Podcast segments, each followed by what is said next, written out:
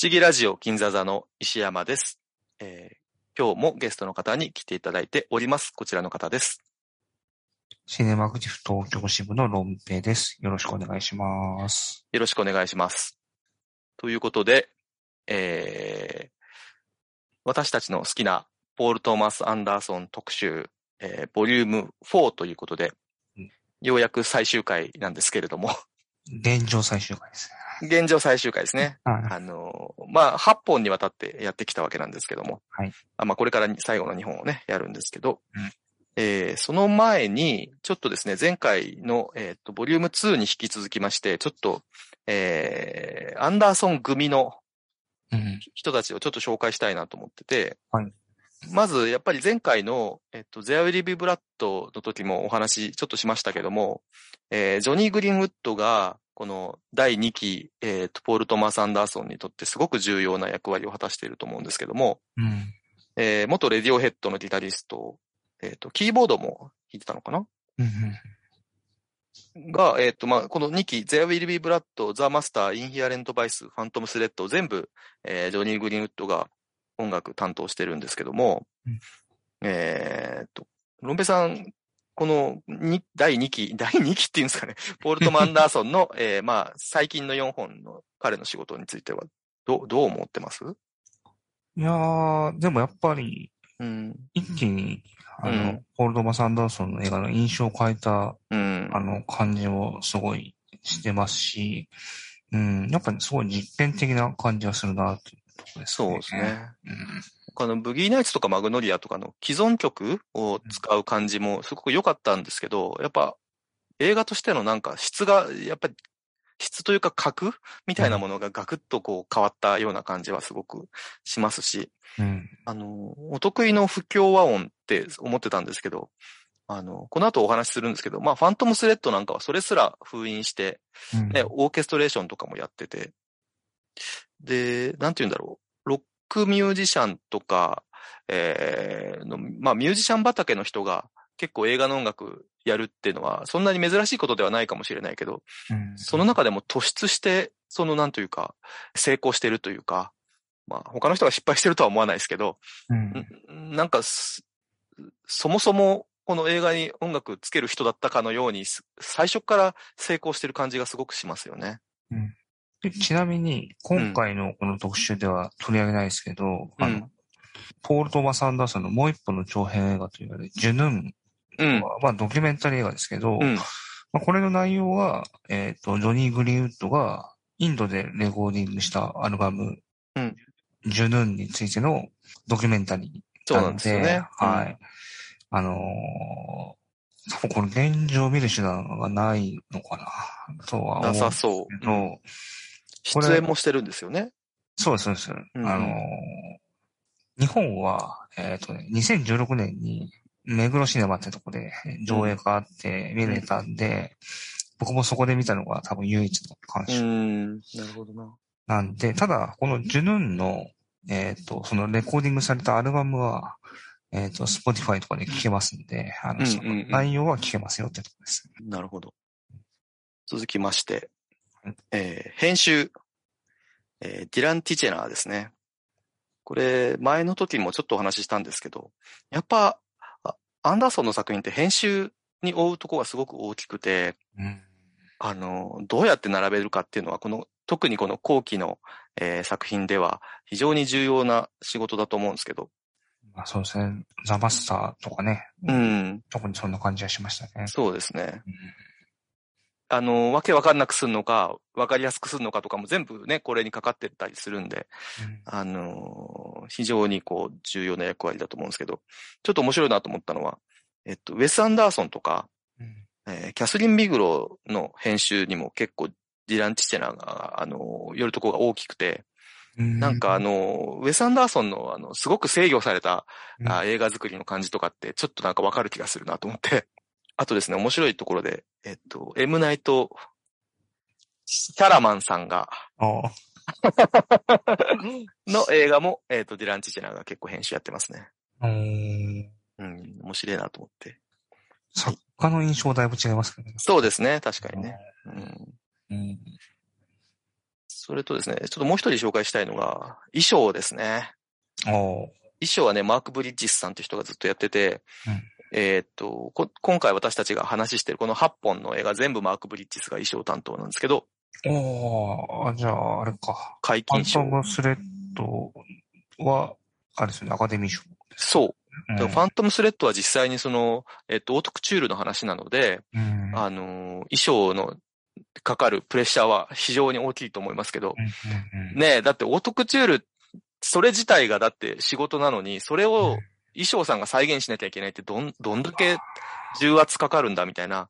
うん。ねえ、それだけだから、あの、例えばほら、あのーあの人がね、えー、っと忘れしてますけども、えっと、僕たちがあの、 Diggin' U-NEXT で話した時に、あの、えー、ヴァンパイア映画の話したじゃないですか。えっと、トニー・スコットの、えー、デビュー作、ああ、えっ、と、ハンガーですかね。ハンガーか。は、あの、出演してる女優さんにももともとついてたイブ・サンローランだったかな。うん。とかがね、あの映画やることありますけど、だからそういうわけでもなく、ね、あのーやってるのがす、すごいし、うんうん。それと同時になんですか、フィリップ・シェーマン・ホフマンにすげえ小さい T シャツ着せたりとか、なんかね、やったりとかしてのも面白いなとか思いますけど。うん。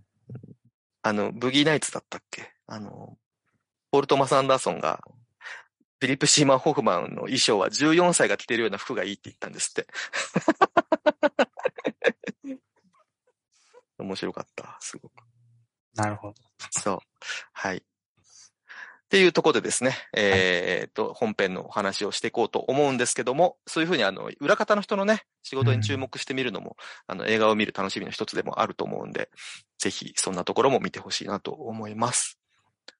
で、内容の話をしていきましょう。えーっと、まずは、インヒアレントバイス。これはですね、何年ですか？えーっと、2014年の、えー映画ですけれども、じゃあストーリー私の方から読み上げます。はいえー今回も Unext のストーリーそのまま読みます。えーロサンゼルスに住む私立探偵ドックの前に今も忘れられない元カノのシャスタが現れる。えー大富豪の愛人になったシャスタはドックに彼の妻とその恋人の悪巧みを暴いてほしいと依頼する。だが、調査に踏み出したドックは殺人の濡れ衣を着せられて、点々点となっております。でですね、これの、えー感想を今回は私の方から先に、えー述べようと思います。よろしくお願いします。お願いします。まず、なんといってもですね、とインヒアレントバイスは、あの、原作がまたありまして、えっと、トマス・ピンチョンなんですね。うん。うん。で、そもそもトマス・ピンチョンが私すごくもともと好きで、ああ、そうなんですね。そう。それで、ただ、あの、まあ、ご存知の方いらっしゃると思うんですけど、非常に難解。現代のアメリカの、まあ、文学者の、えー中でも代表的な、えー人の一人ではあるんですけど、まあ、難解ということで知られてまして、で、なんで僕がそもそも手に取ったかっていうと、あの、重力の虹っていうタイトルの本が代表作であるんですけど、うんなんかすごく惹かれるタイトルで、図書館で最初に借りたんですね、僕ね、子供の。子供じゃないけど、まあ、まあ、20代前半だと思うんですけど。なんだけど全然わかんなくて、うんうん 何なんだこれみたいな。とにかくね、あの、サブカルとか、その、いろんな学問の知識とかうん。が、もう膨大な量入ってて、で、ストーリーがもうあっち行ったりこっち行ったりするんですよね。うん。で、そもそもその膨大なサジェッションの中からどれがストーリーなのかを書き分けるだけでも大変みたいな、うん。えー作風の人でで、それが面白いんですよね。で、初めて僕が、えっ、と、最後まで読めたのがこの LA バイス。うん。えーとだから、えっ、と、現代がインヒアレントバイスなんですけど、初めて最後まで読めた作品だったんで、あの、すごく好きだったんですよね。で、ちょうど読み終わったぐらいの時に映画化するらしい。しかもポール・トマス・アンダーソンらしいってことで、うん。非常にあの見る前から楽しみにしてた一本だったんですよ、このインヒアレントバイス。うんだからその印象もあるし、今回見直してみて、改めてすごくいい映画だなと思ったし、うん。あの、ピンチョンの中では極めて読みやすい作品なんですよ、LA バイス。なんだけど、やっぱり、すごい、あの、サーフミュージックの話とか、うん。えーとヒッピーカルチャーの話とか、あと、ロスそのものの話とかがもううん。山のように入ってて、で、ストーリーもこれ、この映画には描かれてないんですけど、もっといろんなことがあるんですよ。あの、うん。ラスベガス行ったりとか、のところが丸々無意味なんですけど、入ってて、あの、リムジンの運転手の話とかも入ってくるんですけど、今回この映画になって初めて、いや、僕最後は読んだんですよ。読んだのに、映画を見て、あ、そうか、あれそういう話だったんかいって思うとこがいっぱいあったうん。っていう印象がすごく強くて、映画としてどこを削ぎ落とすかだから、あの、アプトン・シンクレアのオイルとかのからの映画化とは違くて、うん。ピンチョンの本をちゃんとわかるようにしてくれてるっていう見方もできるんですよ。おうその、すごいその、書き分けなきゃいけない、その、雑草じゃないですけど、茨みたいなのを全部取り払って、ちゃんとストーリーを見せてくれてる映画になってるんですよね、これの場合は。うん。でしかも、情に訴えてくる部分とかがちゃんとあって、うん。あの、LA バイス読んだ時よりも、本当にあの感動するし、っていう部分がすごくあって、すごく好きな作品で、で、何に感動するかっていうと、えっと、いろんなとこすっ飛ばして言いますけど、この、えーっと、ホワキン・フェニックス演じるドックが、うん。オーエン・ウィルソン演じる、えーコーイ・ハーリンゲ。を、を助けるっていうのがあるんですけど、うんなんかね、その、奥さんからね、あの、旦那探してくれって頼まれるんですけど、うん。で、ドックにとって全然、その、儲かんないし、やんなきゃいけないわけじゃなくて、すごく当然のようにそれを選択する流れがあって、うん。なんか、それが人情ものっていうか、その、ホワキン・フェニックス演じるドックっていう人が、うん。なんか全然そのためらわないんですよね、行為を助けることに。うん。なんかそこがね、すごく感動するんですけど、うん。それとは別で好きなシーンが一つあって、うん。シャスタと、えっと、ドックがまだ付き合ってる頃の話、回想シーンで、あ、同じかもしれない。やばい。言っちゃう。先に言っちゃう。えっと、まあ、葉っぱでね、あの、タイマああ、ええやっぱそこですよね。うん。ーがもう欲しくて欲しくてしょうがない二人うが、あの、ビジャボードっていう、まあ、コックリさんみたいなやつで、はい。あの、タイマーのありかを割り出して、まあ、そんなインチキ、インチキっていうか妄想でしかないんだけど、うんあ。の、二人で駆け出すっていう最低のロマンスシーンというか、いやー、素晴らしいですよね。素晴らしいですねうん最低だけどすごく美しくて、うん。で、雨が降ってる夕暮れ時で、うん。光が本当に綺麗で、なんかそれだけで涙が出るっていうか、うん。本当に美しいものを見た時って、やっぱシンプルに涙が出るってうん。いうか、うん。で、過去の良かった時の思い出なんですよね、あれはね。そうなんですよ。で、その時は、その大麻があるって信じていったところには何もない空き地だったんだけど、うん。今いろんなことがあって大人になってしまった自分がもう一度そこを訪れてみると、うん。なんかとんでもねえ鼻持ちならねえ建物がそこに立ってるっていう、そう。すごいシーンですよね、あそこね。あ、でもそれで話が進むんですよね。そうなんですよねうん。で、そこでかかってる曲が、ニール・ヤングの、うんジジャーニー・スルー・ザ・パストっていう曲で、うん。これがもう本当にこのシーンに合ってて、うん。大好きなシーンですね。いやー、素晴らしいですね。素晴らしいですね。うん。あとですね、一つ言うと、その原作ファンからしますと、ここに出てくる登場人物、全員本当に原作のイメージぴったりで、うん。とにかくあの、ジョシュ・ブローリン演じてる、あいつ、何でしたっけ？あいつの名前。えっと、アイアンサイドじゃなくてなんだっけ？えっとビッグフット。ああ。あいつのね、ひどさみたいなのも本当原作通りで、うんえっと、非常に面白いですね。ただ一つだけ、ミッキー・ウルフマンっていう、その、ドックが探すことになる金持ちうん。の役はですね、えっとエリック・ロバーツも良かったですけどうん、もし生きてたらフィリップ・シーマン・ホフマンだったのかなってちょっと思っうん。て、えー少し悲しい気持ちになりましたというところですかね。あとはロンペさんと一緒に話したいので、ロンペさんの感想を聞きたいと思います。私からは以上になります。はいありがとうございます。はい。では、自分論文の感想に行きますけど、はい。えっ、と、僕はですね、原作も読んだことないですし、うん。えっ、と、まあ、トマス・ピンチョンの本を全く読んでなかったんですけど、うん。まあ、この映画を見る前に、えっ、と、まあ、トマス・ピンチョンのことはいろいろうん。うん。聞いてたし、あの、結構覚悟して、当時映画館にで映画を見に行ったっていうふうにお覚えてるんですけど、うん。うん。まあ、覚悟して行ったのに、なんか見事に撃沈したっていう記憶があって、うん。なるほど。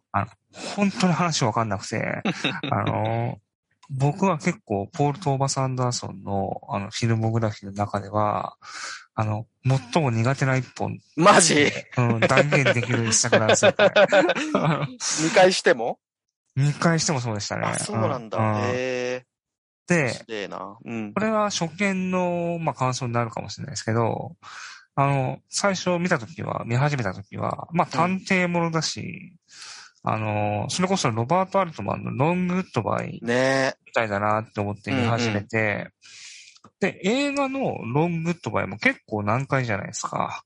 あの、そうですね。何だったんだろううんみたいなのがいっぱいありますよそうね。、そうなんですよ。何がしたかかったんだこいつはってのがあるとこですよね。うん。うん。っていう作品なんですけど、うんうん。そんなレベルじゃなくてわかんなくて、あの、僕結構この映画見てて、ストーリー追えなくなるんですよ。へえ。で、まあ、冒頭のそのあらすじにあった事件を調査しているときに、うん。まあ、それこそさっき石山さんが話してくれた、もう一個事件の依頼が来うて。受けちゃうっていうのは、まあ。まあ、は、はっきり言ってその、なんでしょうね。通常のストーリーとしてありえないような確かに確ことをかに。やってるんで、うんうん。なんで受けるんだよって僕 そうえ、どう、どうなんのみたいな感じいで。で、も、ロンググッドバイもそうなんですよね。そうなんですようんうんうね。ん。まあだからそこら辺もなんか共通する部分なのかなとかですね。うんうんうん思ったりはしますけど、まあ、今回僕は多分劇場で見た以来の再鑑賞だったんですけど、もうね、全然覚えてない場面ばっかりだったし、ああ、そうかそううか。ん、だからある意味楽しく見ましたっていう感うんうじんうん。なんですけど、まあそれこそ、あの、まあこれ、石山さんの説明だと、まあ原作の通りってことかもしれないんですけど、もう場面場面で、あの、まるで関係性がないように感じたりもするし、うんうん。まあそういう意味では、ある意味、その、映画化として原作をよく捉えてるのかなという感じもすごいするっていうところですね。うん。で、やっぱりその、僕も There Will Be Blood のと比較しちゃうんですけど、うん。まあ、その、ポール・トマス・アンダーソンが、その、There Will Be Blood では自分の書きたい場面の脚本を書いて撮って、それをつなげたみたいな話をしたと思うんですけど、なんかそれを知ってみると、このインシャレント・バイス、あの、LA バイスの映画化っていうのはすごい、なんでしょうね。順番としてわかる気もするなっていう感じがすごいしたかなってとこですね。うん。で、そう。で、さっき言ってたその、えっ、と、ウィジャをやってですね、あの、うんその、ウィジャで出てくるのって、電話番号なんですよね。で、うんうんうんそ。の電話にかけてみると、変な女の人のアナウンスで、住所を言ってて、うんそこに行く、二人で行くっていう場面なんですけど、うん僕ね、ほほんとこの場面好きで、あの、うんあれなんですよ。こんなに内容を忘れてたこの作品の中で、うん。この場面を見始めた途端にその劇場で見たときに、あの、見たのを鮮明に思い出すっていう感じがして、はいはいはいはい。この場面はね、絶対、あの、忘れられないんだなっていう感じがして、すごいいい場面だなっていう感じですね。なるほど。うん。で、なんかね、ホワキン、あの、この劇中のホワキン・フェニックスもこのエピソードを覚えてたっていうことでその場所に行くんですけど、あの、僕も覚えてましたよって感じで今回見たってことですね。な なるほど。ど。うん。うんまあね、この映画に関しては僕の感想そんぐらいなんですけど、うん、で、まあ、この映画の感想じゃないんですけど、あの、うん。この前、あの、シネマクリフ東京支部の音声配信で、えっ、と、東京国際映画祭の振り返り会っていうのをやってですね、うんうんあのうん。いろんな人に出てもらって、あの、うん。映画祭で見た映画を一作ずつネタバレなしで紹介するっていうのをやってもらったんですけど、そこでですね、あの、ラフランスさんが、あの、うん。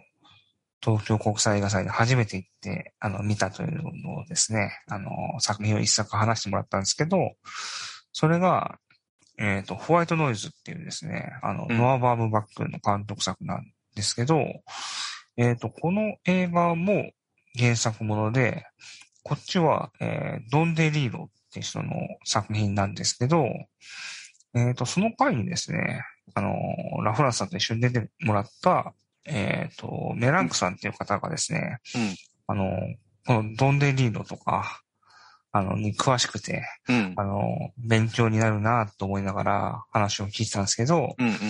まあその中でこのドドン・デ・リーロを称するときに、あの、トマス・ピンチョンみたいなってことを話していて。言ってましたね。うん、うん。はい。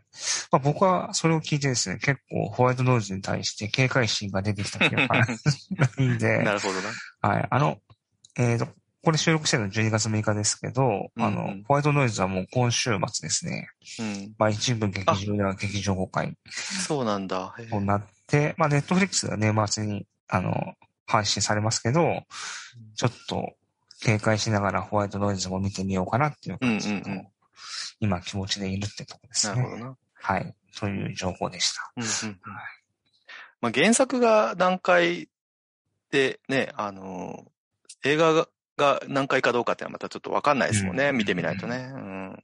でも、ラフランスさんの反応を見る限りではちょっと、そうだ、そうなのかなっていう気がしますけどね。うん。うん。そうだ。あと、ちなみに、あの、忘れそうなんで先に言っときますけど、この映画、えっと、何 MC だ、MCU だと思います？何 MCU? えー、えそうだ、すぐにはあれですよー、ねあ。出てこないな。うんあのね、普通だと多分 3MCU になると思うんですけど、うんうん。あの、一人すごい隠れキャラがいまして、なるほど。その人入れると 4MCU になるんですよね。それはわかんないな。えっと、我々的にはですね、あの、ハルハートリー組の常連のああマーティン・ドノバンさんが実は出てますね。そう、見ててよ。それはわかりました。あの、はい僕がマーティン・ドノバンを認識したからだと思うんですけど。それはわかりましたね、確かに。はい。うん。クロッカー・フェンウェイっていう人の役なんですけど、ははははえー、トラスト・ミーとかにもね、出てますけども。この人は、えっと、アントマンに出てる。アントマンですね。はい。うん。はい。残りの 3MCU は、あの、ジョシュ・ブローリン、ベニチオ・デルトロ、えっと、オーエン・ウィルソンですかね。そうですね。はい。そうか。ああ。ことになると思いますが。あの、シャスターを演じてる、えーキャサリン・ウォーターストーンっていう女優さんも非常に僕好きな、あー雰囲気をありまして、ちょっとブリーラーソン味があるというかね。うーん。うん。そうですね。独特な感じです。独特ですよね、なんかね。でもなんかすごくあの、初恋の人、初恋の人というか、前の彼女っぽい感じがすごくする人ですよね、なんかね。うん。まあね、うん特殊な役割っちゃ役割ですからね。そうですね。うんあ、そうだ。あと、インヒアレントバイスっていうタイトルが、えー内在する欠陥っていう意味で、あのーバイスっていうのがね、あの、ひびとか、なんていうの？不良品っていう意味で、うんそれ、がインヒアレントだから隠れてるんですよね。うん。これ、保険の用語らしくて。目に見えないんだけど、もうすでに内在してる、その、えっ、と、消耗とかひびとかを、えー加味してかける、まあ、保険のことを言うんですけど、それ、が、だから、まあ、ど、人に例えてるんですね、これはね。うん。うんですかね。あ、そうだ。ごめんなさい。もう一つだけ。はいえっと、その、助けたオーエン・ウィルソンが、あの、家族と再会するところを、あの、奥さん、ジェナ・マローン、ね、ですけども、が、えっと、やっと再会できて、喜んでる声とかを取らないで、手前にいる、その、ドックにフォーカスが合ってて、抜けの方で、ピントが合ってない状態で喜んでるジェナ・マローンの声がするっていうのが、間とかタイミングも含めて、えー、すごく好きで、うん。かなりタイムラグがあってジェナ・マローンが喜ぶ声が聞こえてくるんですけど、やっぱ死んだと思った人が生きてて出会えるっていうのは多分信じられないような喜びだと思うんですけど、それを受け入れるのにたっぷり 10, 10秒ぐらいかかるっていうのがすごく、あのーいいなと思うシーンで、まあそういうプランで演技してるかどうかわかんないんですけど、うん。あの、すごくあの、そのシーン大好きでした。うんで、それを奥の方にピント合わせるんじゃなくて手前のドックの表情を捉えて表現してて、まあ主人公はね、彼ですし、なんかちょっと照れくさいような、あの、喜んでるような顔を、えっ、と、観客の気持ちとそれが一致してて、あの、うんそれも、しかも、すごくさりげなく撮ってるとこも、あの、すごく好きだったなと思いますね。うん。あと、エンドクレジットに、あの、この映画を間に捧げるって出てくるんですけど、これ、アンダーソンとマヤ・ルドルフの間の生まれた子供のことですね。ああ、そうなんですそうですね。だから、この、コーイ・ハーリンゲンの娘のあの、アメジストちゃんうんのことは多分、だから、二人のこ子供のことも考えて撮ってるんじゃないかなっていうちょっと気はしますけどね。うーん。なんかそんな感じが。ワイヤルドルスは出てましたっけね。出てますね。あのードックが暮らしてる、あの、探偵事務所だかなんだかわかんないところの1階にある病院の受付がマヤルドルフですかね。うんうんうん。うんうんうん。そう。あのーピンチョンが書いた、その探偵小説、これそもそも安物のペーパーバッグって手で書いてるんですよね。うん。だからタランティーノのパルプフィクションとコンセプト的には近い作品なんだろうなと思いますけうん。まあ、全然仕上がりは違いますど。違いますけどね。うん。うん。そう、なんか面白いなと思ったりとかして。えーっと、あ、そうですね。あと、だから、あの、インヒアレントバイスの話で言うと、やっぱり過去にあった、僕、とにかくその、判定ものうん。がすごくまず好きなのと、まあ、ハードボイルドものが好きなのと、うん。ちょっとその、探偵自体がちょっとダメな人うん。だったりすると、より好きなとこがありまして、それが自分の意思に反して振り回されていくうちに事件がどんどん進んでいくみたいな。だからやっぱロンググッドバイしかり。あとあのーチャイナタウンですよね、ロマン・ポランスキーのね。うん。で、このインヒアレントバイスだと、その土地、不動産関係のことで、えーね、事件が起きてるんですけども、チャイナタウンの方はあの、水問題なんですよね。うん。当時実際ロスではあの水不足の問題があって、この間のあのシンデレラストーリーでもちょっとね、そんなこと描かれてましたけど、うんうんなんかそういうのってやっぱアメリカにあった問題で、それを描いたりとかするのもちょっと面白いなと思って。うん。うん。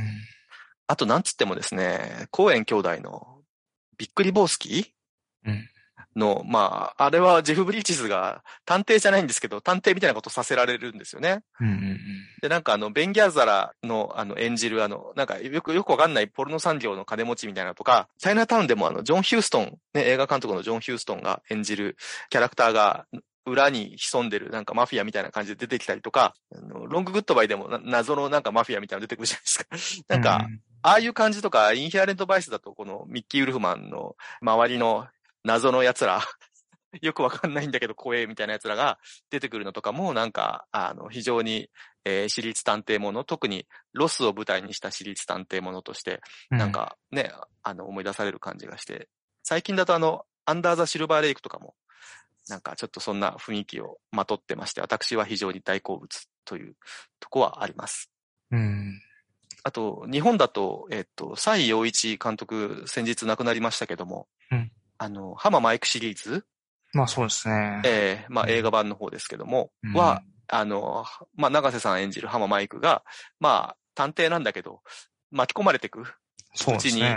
なんとなく解決しちゃうみたいな。これはドラマは同じですけどね。。そうですすよね。うんなんだけど、その探偵が何をじゃあ、ただ振り回されるだけで無能なのかっていうとそんなことなくて、うん。まあ推理ね、して当たったり外れたりするんだけど、基本的にはやっぱ人情ものになってて、うん。っていうところが僕は結構好きなところだったりするんですよね。うんというところで、ファントムスレッドに行きましょうか。そうですね。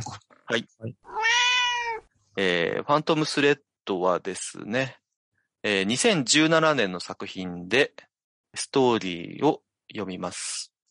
英国ファッション界をリードするレイノルズは、アルマをミューズとして迎え入れ、彼女をモデルにドレスを作り続ける。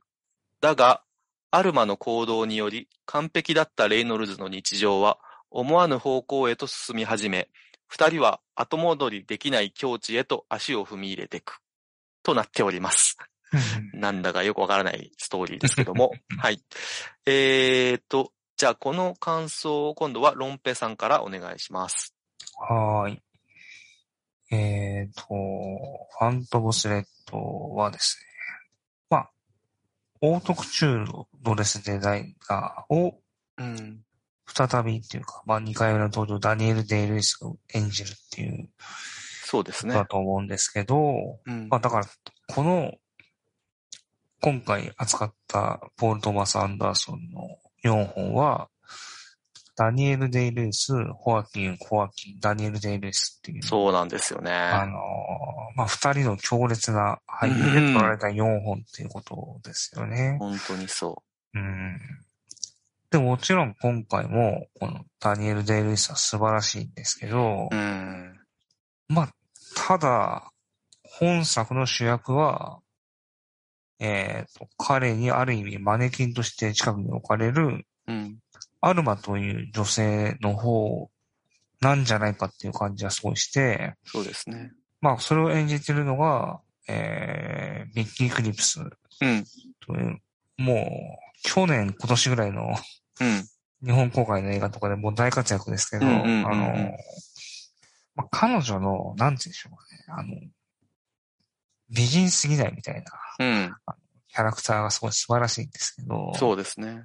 本当にいいキャスティングをしたなっていう感じがすごい。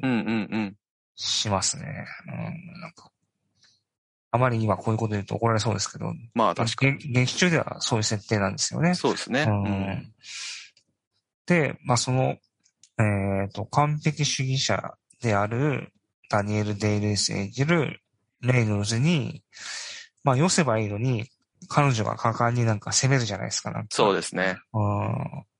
なんかあそこの描き方とか、あのー音が強調される朝食の場面っていうのがあるんですけど、うんもうね、いたたまれないような感うんじうん だし、あのーサプライズの場面っていうのがあるんですけど、うん。あのーそこがそう、凄まじいですね。あの、サプライズは嫌いだよっていう、あの、お姉さん、あの、レイズ、レイノルズのお姉さんに言われてんのに、うん。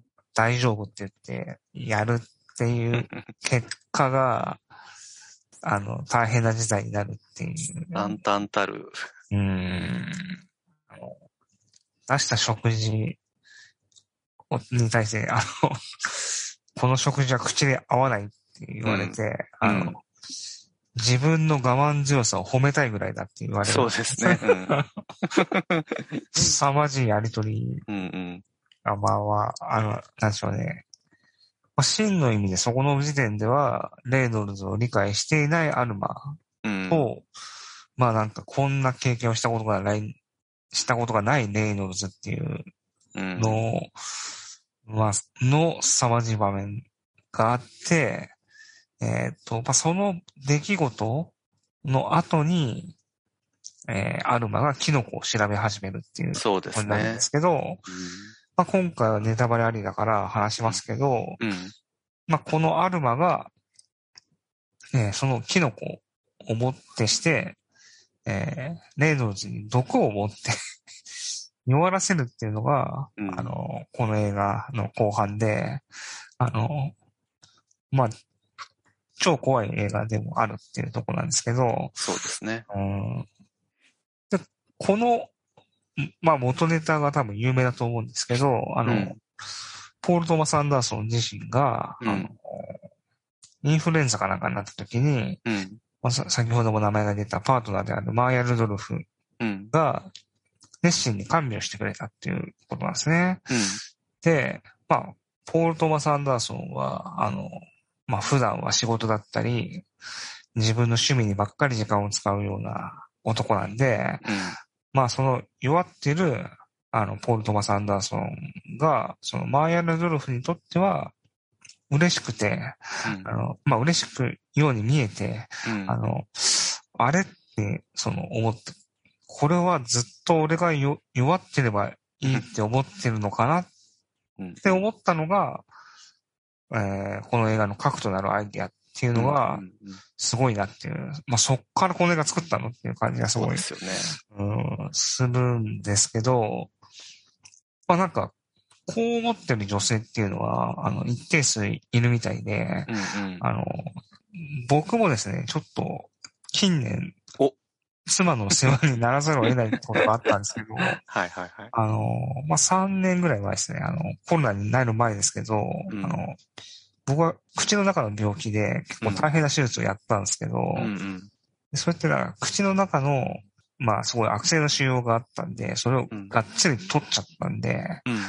それ取り除いただけだと、あの、会話も食事もできなくなっちゃうんで、そこを埋めるために、左手のうん皮膚、うん。まあ血管を含めた皮膚を移植したんですね。うんうんうん。で、今度そうすると左腕の、その、取った部分がなくなっちゃうんで、今度は左足のもものとこから、皮膚を左腕に移植するっていうのを、うん。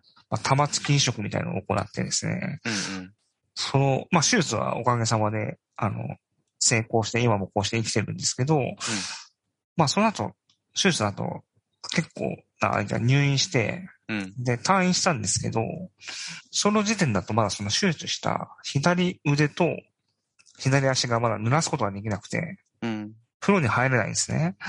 で、うんシャワーを使うんですけど、まあ、まともに頭も洗えないんで、あまあ、その時は申し訳ないですけど、その妻に頭を洗ってもらってたんですよ。うんうんでも、うちの妻はそうやって、夫の世話をするのが嫌だったみたいで、うん。なんか、僕が住むファントムセットをちょっと思い出したんですけど、あの、人によるんだなっていう感じがしました。なるほど。その時はしたなっていう感じでしたね。もっといい話かと思いましたけど。うん、だから、僕は別に祝ってほしくないと思ってるんですね。そうなんだ。うんで、えっ、と、まあ、ファントムスレッドなんですけど、やっぱり僕は今回見直して、この作品で、あの、ポール・トマス・アンダーソンは、さらに大きく変わった気がしていて、うん。まあ、ある意味、女性に反撃されるようなうん。作品なんで、うん。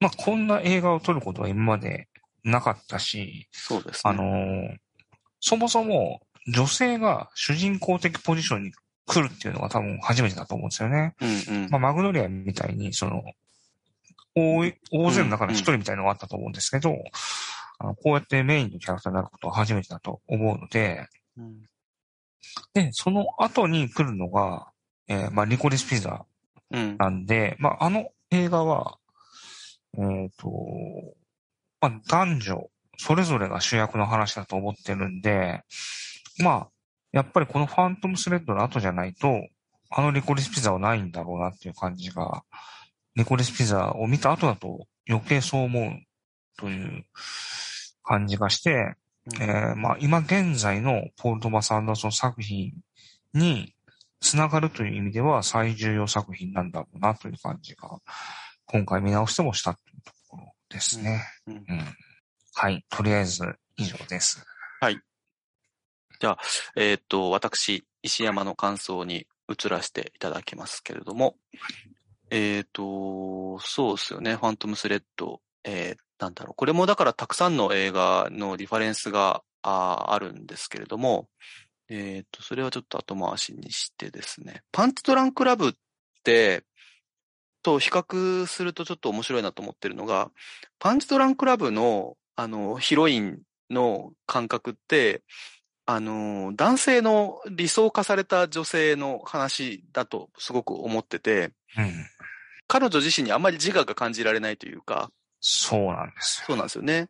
うん。多分それが当時のポール・トマス・アンダーソンの描く女性像だったと思うんですけど、まあそれ意図してやってるのかわかんないですけど、うんうんそれに対してこの、まあ、あれからだから10 20年ぐらい、まあ、うん。20年も言ってないが15年ぐらい経って作ったこのファントムスレッドでは、うん。その女性がすごく立体的に描かれてるというか、うんまあ女性からの反撃みたいな、女性とその男性の、えー駆け引きにも思えるような、えーうん戦いの映画になってるのも非常に面白いなと思うんですよね。まあ、明らかに違いますよね。そうですね。うん。で、先ほどからロンペさんもおっしゃってるように、まあこのレイノルズっていうのは非常に秩序正しく生きてるとこで、音楽もだから、あといつもの不協和音、まあ最初だけちょっとあるんですけど、不協和音ではなくオーケストレーションの音楽をジョニー・グリーンウッドがやってまして、なんならちょっと透明感のあるピアノの曲とかもあって、うんなんか非常に、だからイギリスチックなと映画ですよね。実際にまあ、イギリスが舞台になってるんですけど、うんうんうん。50年代のロンドンですかね。なので、まあ、美意識の部分でかなり違いがあるのと、その女性感という意味でも、今までのアンダーソン作品の中でも、一番現代的というか、アンダーソンの成長的なものが見えるものだと思うんですよ。やっぱそれって芸術と家庭とか愛情とかが対立するものではなくて、うん同時に存在する。えっ、と、家庭も大事、仕事も大事ってすごく普通の結論にたどり着いた作品みたいな 部分でもあるんですよね。うんだから、ちょっと宮崎監督のあの、風立ちぬにもちょっとに近いものを感じるんですけど、やっぱ天才の所業と、もう一方で普通に女性を愛して家庭を築くっていうことの話でもあるのかなとちょっと思います。そういう意味では、ポール・トマス・アンダーソンがだいぶ早かったですね。そうなんですよね。だからこういう人たちってやっぱそれ、普通に、普通のね、一般的な、あの、人間だと、それはもう、二十歳ぐらいで普通分かって、だんだんそうなってくんだけど、やっぱ天才ゆえ、うん。分かんないことってのもあるんだろうなって思っちゃうんだけど、うんまあそれもちょっと面白い部分ではあるんですけどね。うんえーそうだな。まあ、このカメラワークとかも素晴らしいものがありまして、あの、階段のうん。登ったりね、下ったりする、ホハリコさんたちのシーンとか、上から見下ろしてるダニエル・デイ・ルイスとか、町山さんが言ってたんで見てみたんですけど、あの、とマックス・オフィウルス、快楽っていう映画があって、うんえー快楽って映画は3つの作品のモニバスになってて、その3話目のモデルっていう題名の作品があるんですけど、それ見てみたんですけど、確かにカメラワークすごい人なんですよ、マックス・オフィルスって。うん。でもかなり参考にしてるんだろうな、というのは確かに分かったんだけど、この、と田舎娘が傲慢な男の、えーっと、屋敷に入ってくっていうね、作品って、あの、なぜか好まれてまして、うん。えっ、と、青ひげっていう、まあ、何度も何度も、えっと、女を特会引っかいしてるやつの屋敷に行って、絶対に開けちゃいけないよっていう言われた部屋を好奇心で開けてみたら、前の奥さんたちの死体が入ってるっていうお話があるんですけどうん、そこから端を発した、その、どうもなんか謎がありそうな男の屋敷に何も知らない無垢な、純粋な、その女性が入ってくっていう話はたくさんあって、うん。上流作家のね、あの、ダフィネ・デュ・モーリエの、あの、レベッカっていう、えーヒッチコックの映画化された、えっ、と、お話とか、えっ、と、これはうん。町山さんもね、散々ひそれを引き合いに出してお話しされてるんで、あの、聞いてる方も、えー多いかなと思いますけど、これちょっと見,、見返してみたんだけど、確かにその、似てる部分が多くて、このレベッカに出てくる、あの、ダンバース夫人っていうのが、まあ、怖い怖い、あの、女中の人がいるんですけど、これが、だから、あの、レスリー・マンビル、え、あ演じるシリルっていうね、お姉さんのモデルになってるなと思うんですけど、うん。ちなみにこのレスリー・マンビルのお芝居の素晴らしさ、うん。あの、ダニエル・デイ・ルイスも B 級クリップスも本当にいいんですけど、このレスリー・マンビルの、うん。なんでしょうね、あの、演技、えー所作に、えっ、と、品がありつつ、あの、さっきのね、フレディ・クエルじゃないですけど、固有の癖を感じさせつつ、実在の人物にしか見えないというか、うん。あの目線とか首の傾け方一つとか二つで、あの彼女の持つ鼻持ちならない高慢な態度を表現してて、でもちょっと優しさもあったりするんですよね、彼女ね。うん。なんかそこも本当に素晴らしい演技だなと思って見てて。で、この映画見た後、彼女が主演のあの、ミセス・ハリス・パリに行くっていう映画のい予告編見ると脳がバグるっていうか、あ今ね、公開中。そう、今ちょうど公開してるんですけどうん、えっ、と、レスリー・マンビルが、えーロンドンから、あれはなんかのブランドですよね、うん。の服が着たくて、えっ、と、パリに行くって話でしょ？僕、見てないからわかんないんですけど。もう見てないんですけど、はいあの、映画のポスターとかなんかで、また緑のドレスを着てるんですよ、はいはいはいはいはい。だだからそれがまあ、あの、全く真逆の役というか、うんまあ時代もね、だいぶ経ってるから、レスリー・マンビル自身もちょっと、あの、年、ちょっと取ってるんですけど、ファントムスレッドの頃よりは。うん、なんで、本当に全然違う役、全く真逆の役やってて面白いなとか思うんですけど。うん。うん。あとまあ、まあ、オードリー・ヘップバーンのマイ・フェア・ラディとかなんかはですね、あの、めちゃめちゃ嫌なやつが、あの、言語学者やってまして、とそこに田舎娘のオードリー・ヘップバーンが拾われて教育されるっていう話なんですけど、まあ最終的にその立場が逆転したりとかするんで、ちゃんと意識的に作られてるんですけど、あの、マイ・フェア・レディなんか見直してみると、あれ、ザ・マスターの方が近いですね。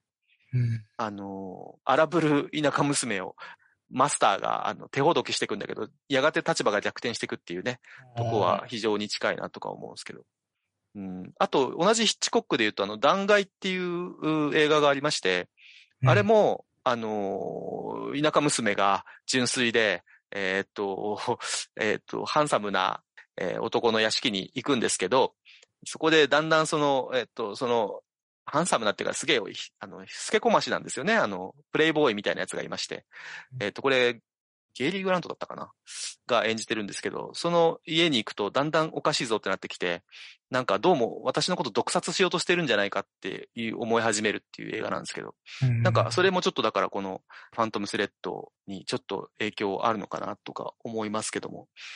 っていう感じで、えっ、と、いろんな映画のサジェスションがあるなと思いながら、えっ、と、それでいてこのキノコアタックのシーンは本当に面白いなと思うし、うん。あの、最後ね、あの、ビッキー・グリプスが、ま、あの、レイノルズとの関係が逆転していって、あの、嫌だ嫌だって言ってたあの、水のジョボジョボ攻撃とか、ジョボジョボジョボジョボジョボジョボつって水注ぐんですけど、どんな入れ方のやつなんですかあの、ねっとりね、あの、毒キノコ入りの、えっ、と、オムレツを彼の前で調理してうん食わせて、あんたは死にもしないし、どこにも行けないよっていうね、うん。とこが本当にいいんですけど、でもなんとなくほほっこりするような終わり方でもあって、あの、まあ、あれはね、分かってるってことですからね。そうですね。うん。倒れる前にキスしてくれって言ってましたかうらね。ん。あんなに腹く、腹下してトイレから出れなくなるのって超嫌じゃないですか。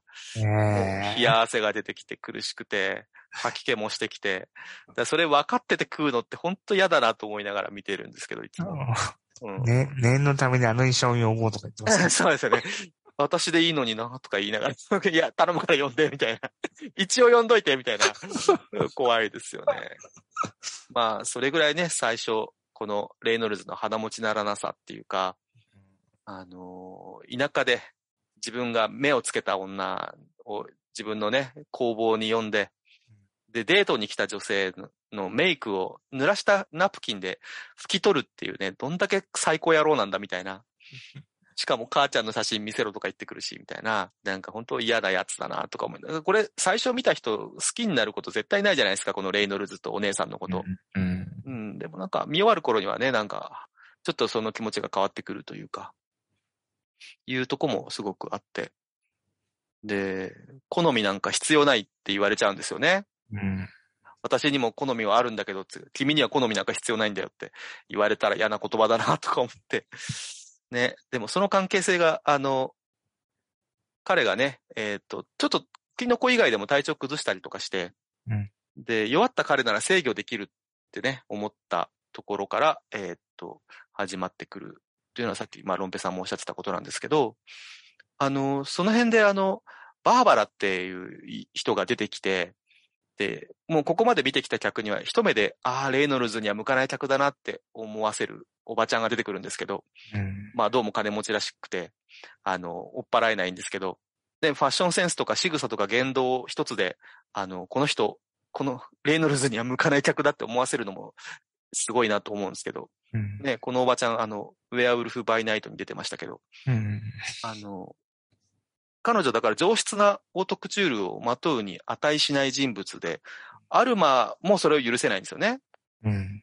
アルマはだから、レイノルズのこと好きってだけじゃなくて、彼の仕事もちゃんと認めてるところがあって、うん。で、彼女にはあなたの作品着る資格がないって言うんですよね、彼にね。うん。仕事に特化してる天才にとって、ただ、そのアルアルマの体型にしか興味がなかった、まあ、仮初めの恋人みたいな人なんだけど、彼女があ姉以外に初めて自分の仕事を理解してくれるパートナーだってことが分かって、うん。なんか一気にそこから替えの利かない人物になるというか、そうですね。まあ、うんあの、ドレスを、まあ、奪還しに行くところで、うん、まあ、ちょっと変わりま心をね、許っていくんですすってよねいう感じは、まあ、なんか、レイノルズの信頼を得るっていう感じがしますよね。うん。で、キノコ事件があって、で、あれお茶に入れるんですけど、あのショットも面白くて、急須の底からのショットなんですよね。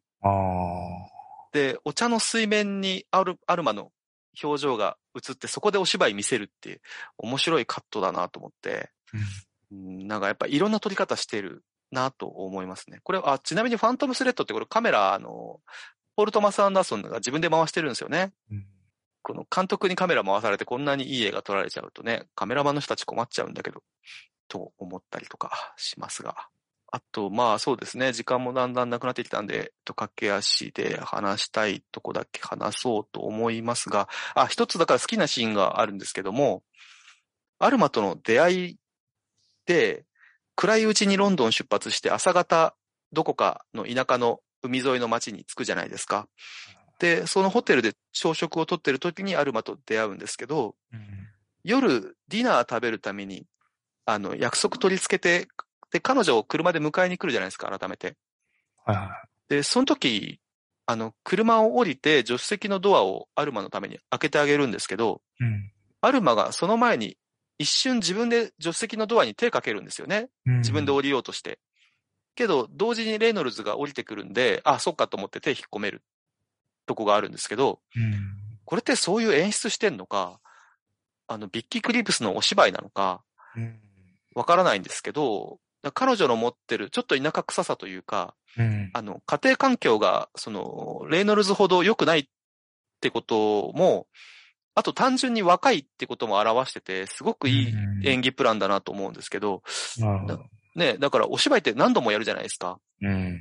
だからそれを何やってるのか、嫌でも次にこうなるって分かってて演技すると、やっぱ演出家が下手だと、その段取り臭さとかが出てくることがあるんですけど、うん。なんか全然それ感じさせないですね、この映画見てるとね。なんかこういう仕草一つで、なんかそれがちゃんとされてるのもすごく、えー面白いなと思って見たっていうところでした、私は。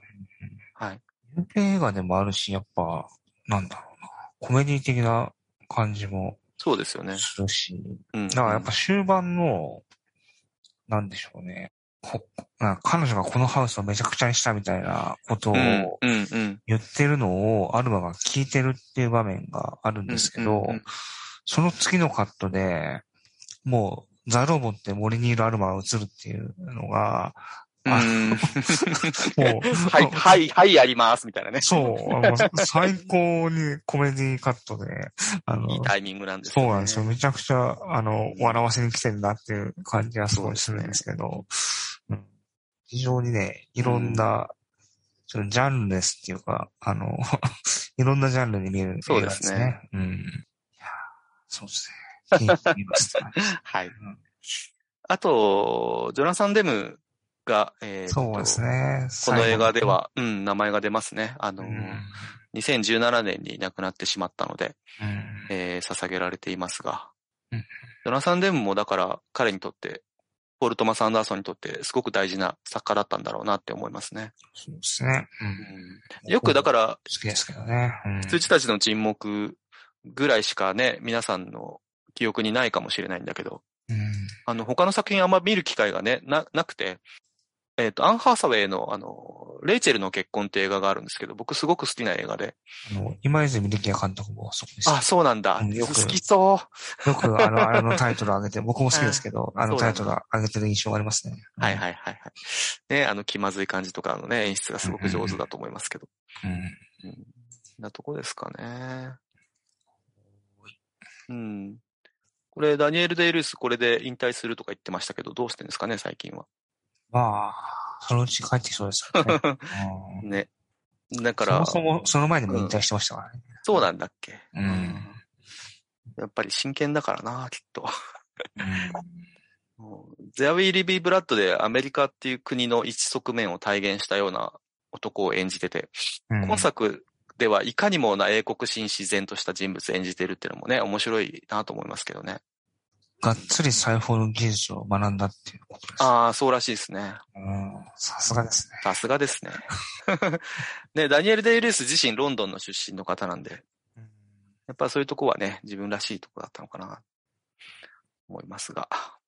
というところでですね、ファントム・スレッドでした。はい。えっ、と、ロンペさん、このポルトマ・アンダーソン8作品の話してみて、ど、どうでした？いや、あの、いつか見直したいと思ってたうんうん。作家ではあるので、すごいいい機会だったし、うん、やっぱ通して短期間で見ると見えてくるものがあるんだなっていうのは、うん。あと、まあ、今回、あの、石山さんと話すっていうつもりで見てるんで、うんやっぱ、なんか話そうって思うと、多分見方変わるうん。いやー、そうですよね。部分がぼぼんやり見るのとは違うと思うのうんで、そこも良かったんじゃないかなといううん感じ。しますね。うん。うん。皆さんもぜひそういうのね、やってみると面白いのかなと思います。うんうん。というところで、えーっと、じゃあ、本当に長い期間、ポール・トマス・アンダーソンのことを考えていただいてありがとうございました。いやいや、こちらこそありがとうございます。じゃあ、ぜひですね、また機会があれば、えー他の 作家の映画とかもね、やってみたいもいいのかなとか思いますけども。そうですね。うん。というところで、長々と聞いていただきまして、ありがとうございました。また次の、えー金座座ラジオをお楽しみください。えーここまでお送りしたのは石山と、ロンペでした。ありがとうございました。はい、ありがとうございました。はーい。